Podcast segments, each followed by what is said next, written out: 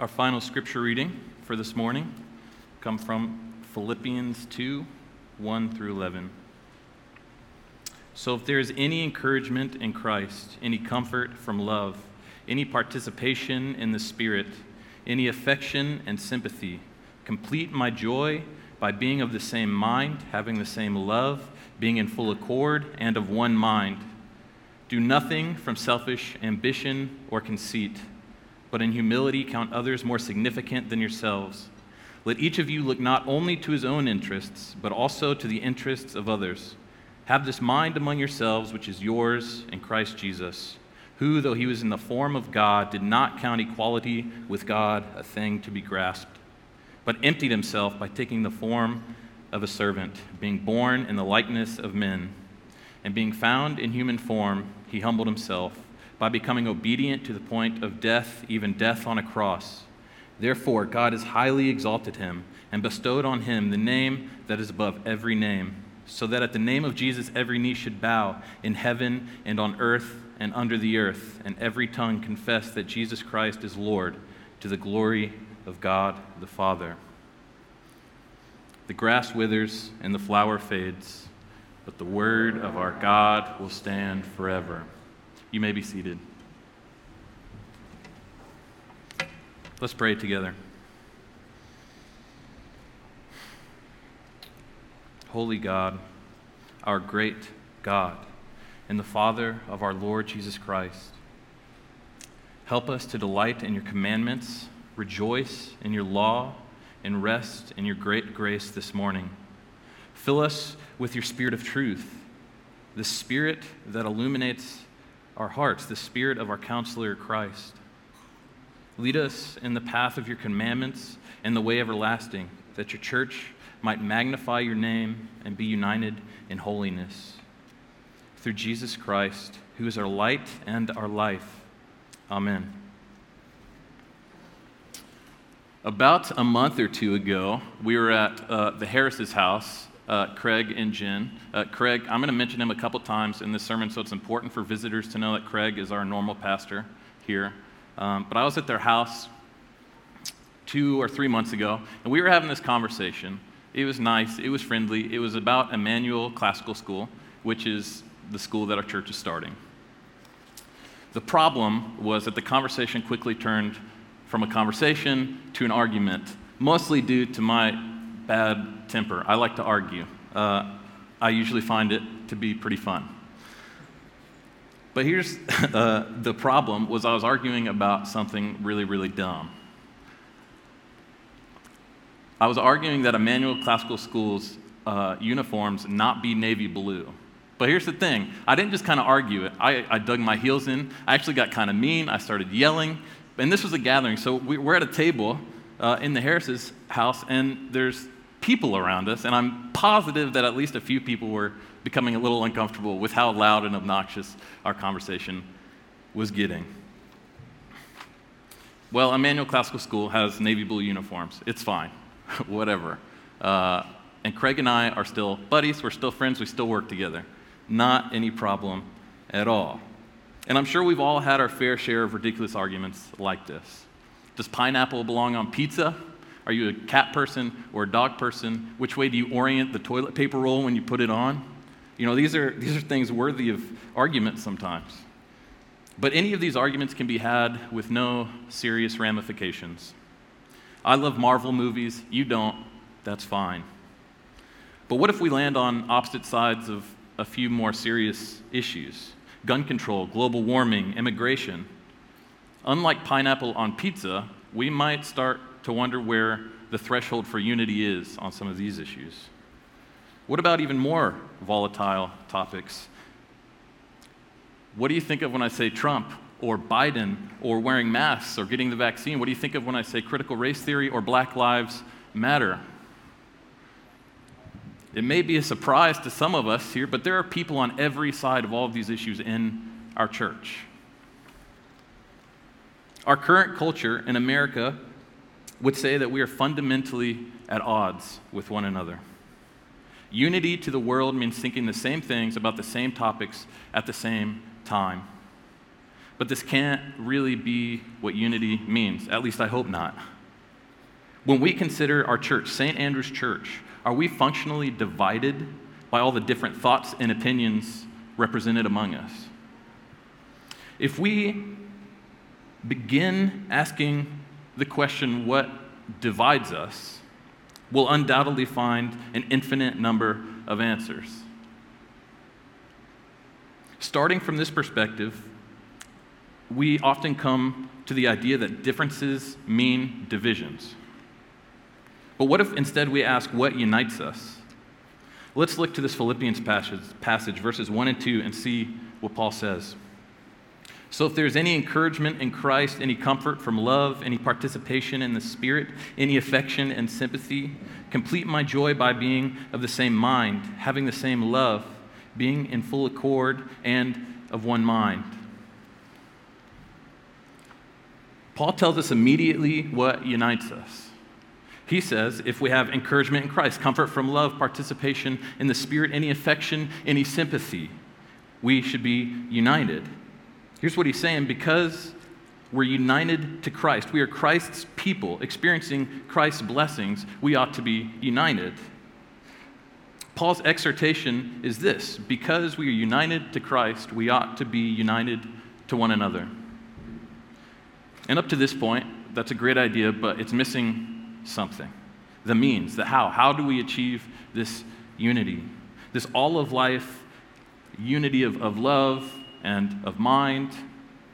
It's a great idea, but when the rubber meets the road, what do we do? When we actually genuinely disagree about a serious topic, how, how does this uh, unity idea work? And Paul gives us two helpful stops on the roadmap to unity. The first is that the church is unified through humility, and the second is that the church is unified only through the humility of Christ. And let's look at that first idea. The church is unified through humility. Look at verses 3 and 4. Do nothing from selfish ambition or conceit, but in humility count others more significant than yourselves. Let each of you look not only to his own interests, but also to the interests of others. Verses 3 and 4 are kind of parallel verses, both following the same pattern that gives a full picture of what humility actually is. According to Paul, this can be summarized by saying, less of me, more of you. Let's look at this less of me idea. Paul explicitly states that selfish ambition and conceit must be put away, along with thinking only of our own interests. It's not hard to imagine why Paul mentions these things. We've all experienced how they can destroy relationships. And that's the point of this passage the church's unity. But often I'm not sure we recognize how or why conceit is actually bad. Sometimes we might even buy into the idea that selfish ambition is good. It's part and parcel with the American dream. I don't have proof of this, but I'm guessing if Craig had a nickel for every time someone came to him and said, Hey, Pastor, I need help because I'm conceited, he'd have exactly zero cents. We don't think we need counseling for conceit and self centeredness. I believe this is because the idea of conceit, much like pride, is somewhat fluid, somewhat of a catch all idea.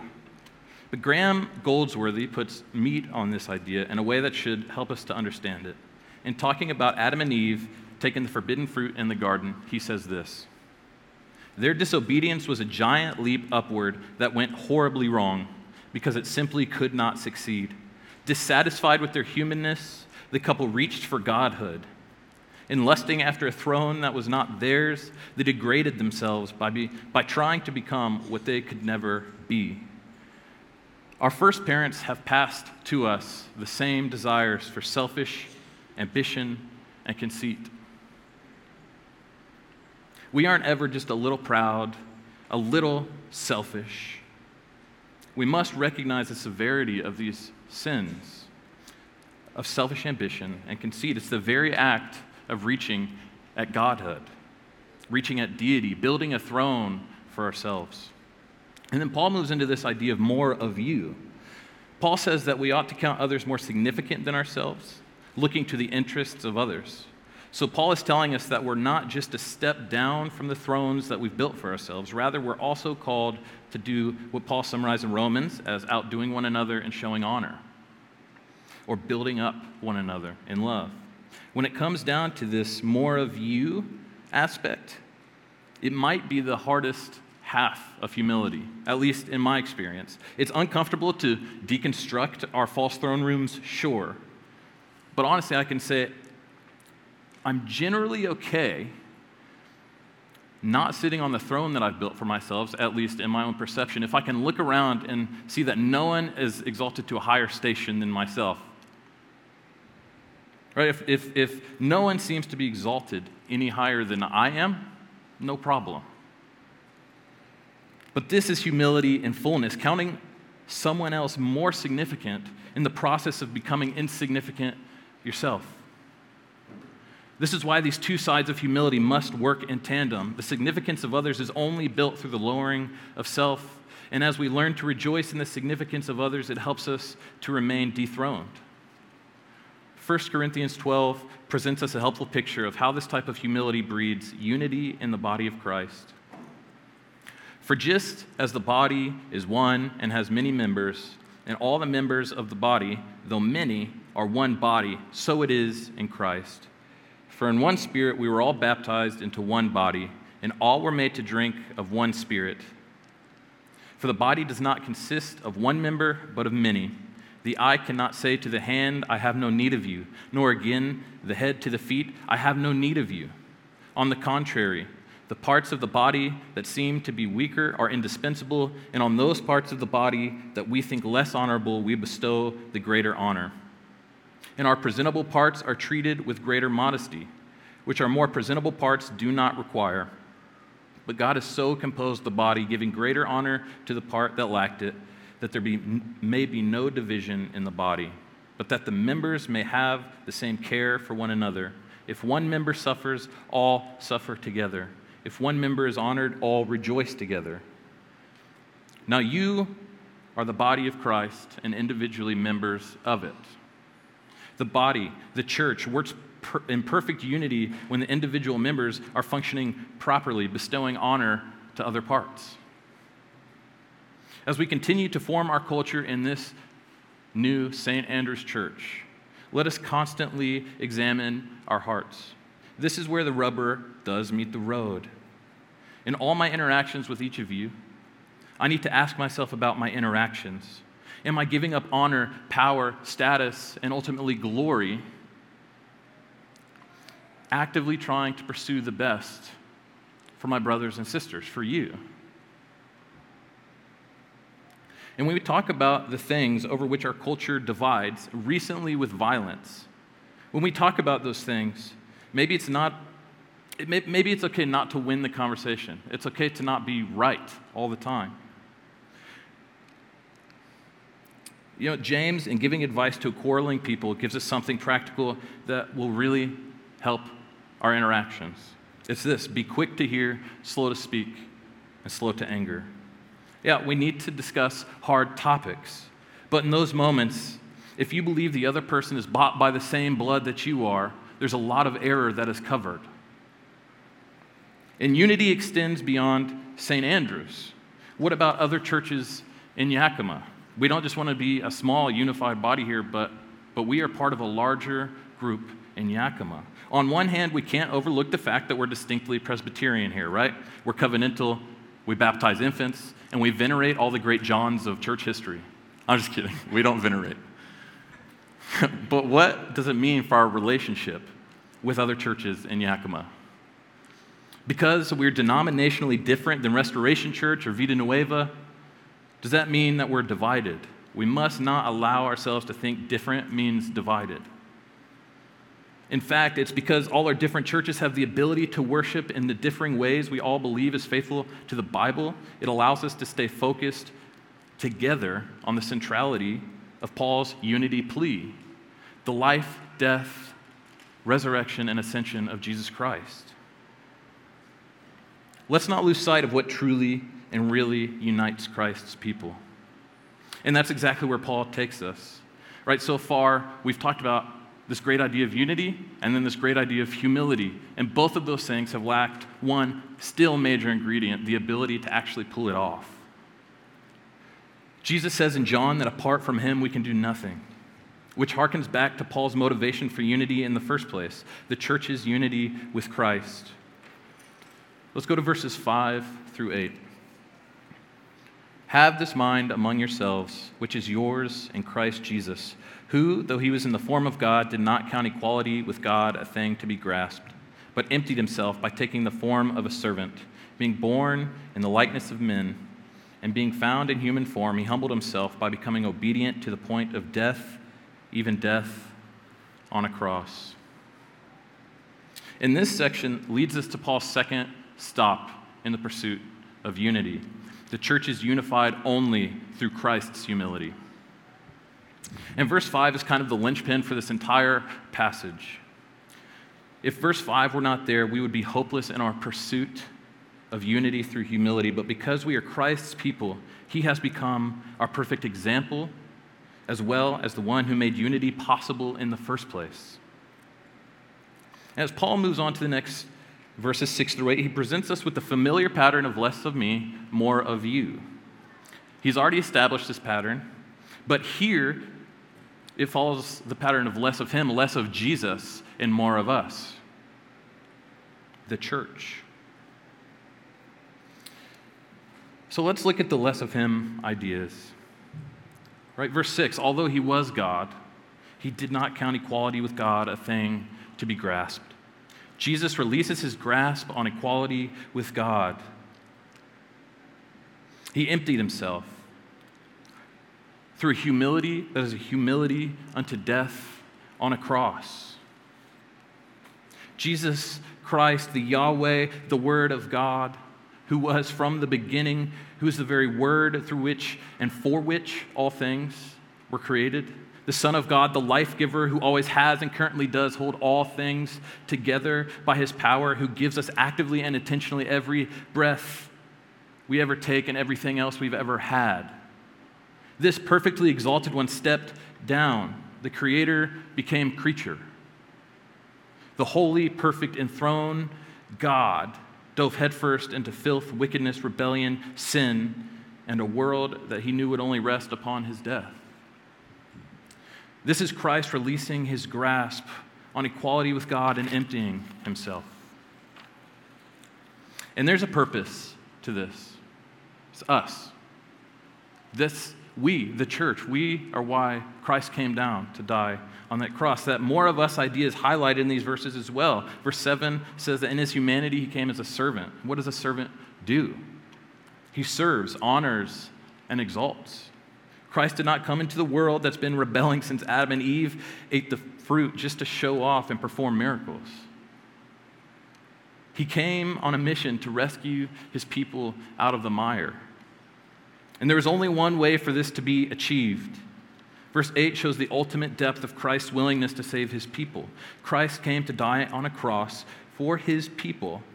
Unless any of us doubt from this passage that his death on a cross is in service to us, let's consider 1 Peter 2:24.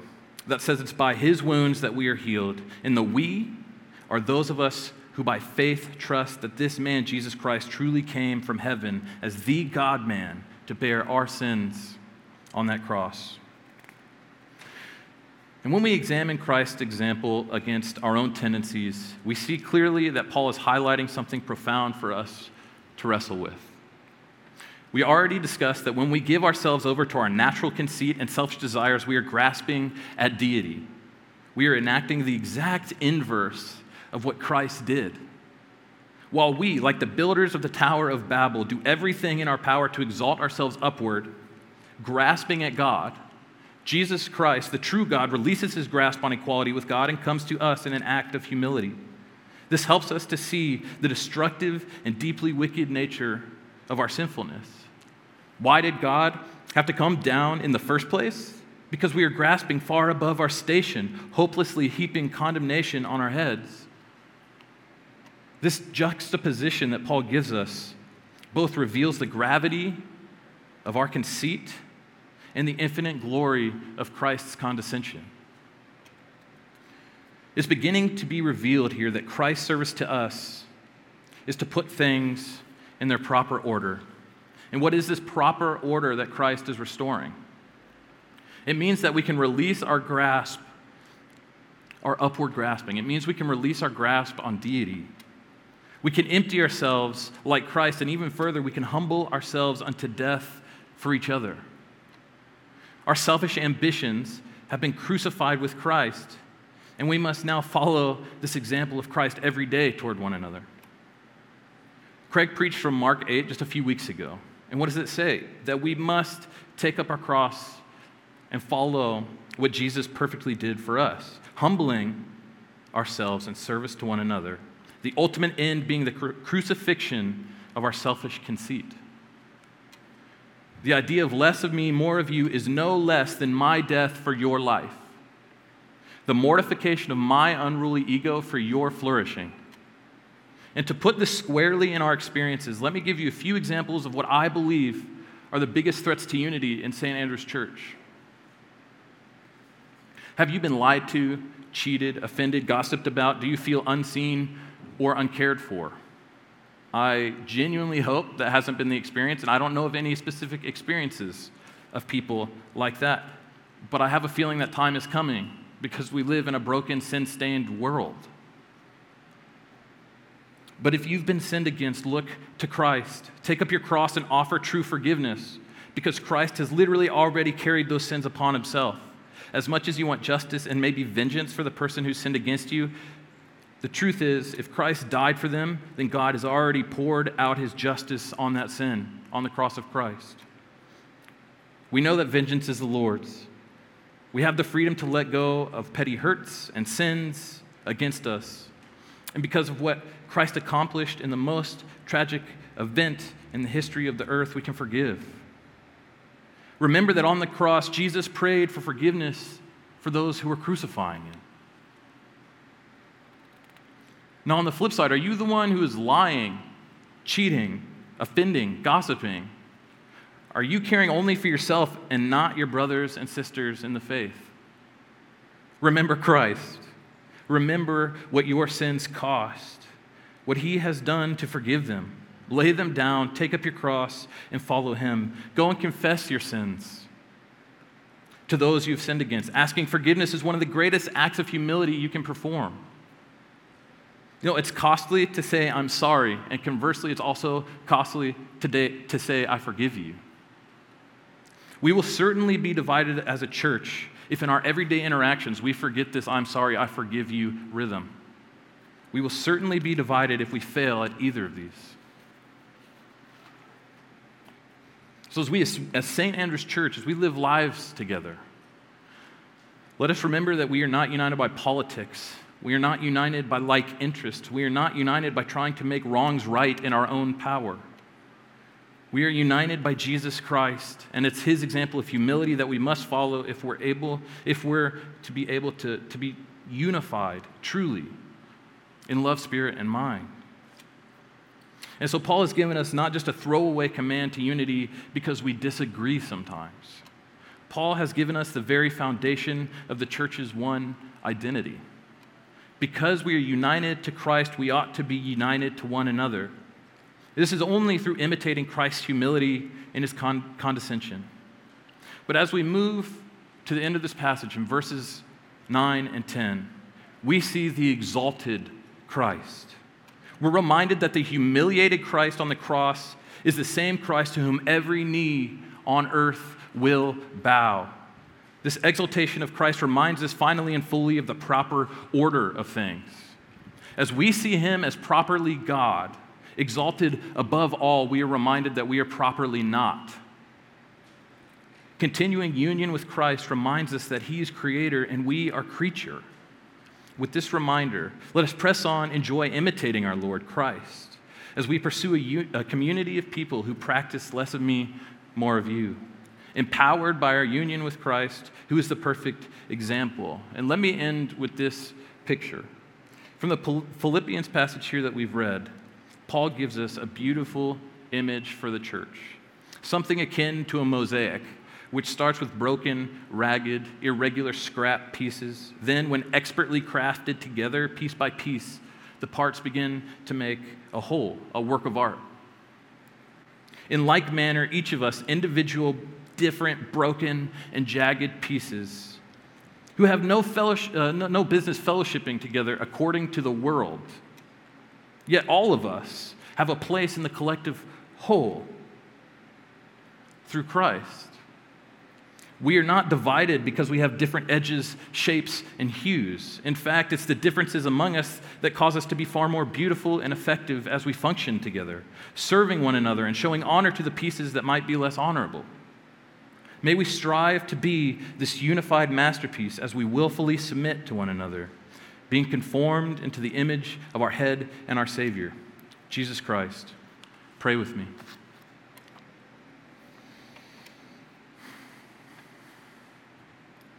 Holy Lord, thank you for your word, for the gathering of your people. Help us to be changed and transformed by what we just heard. Teach us to imitate Christ by the power of your Spirit. To the glory of your holy name and through our Lord and Savior Jesus Christ, who reigns as King above all. Amen.